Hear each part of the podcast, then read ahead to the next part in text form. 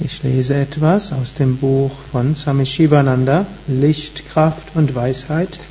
Es hat aufgeschlagen auf dem Kapitel Sei stark durch Liebe.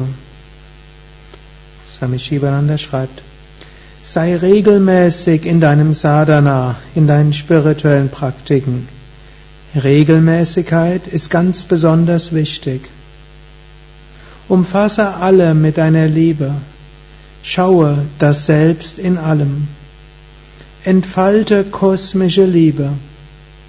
Werde Tag für Tag geistig stärker. So erreichst du die Befreiung und erfreust dich der Glückseligkeit des Selbst und bist frei.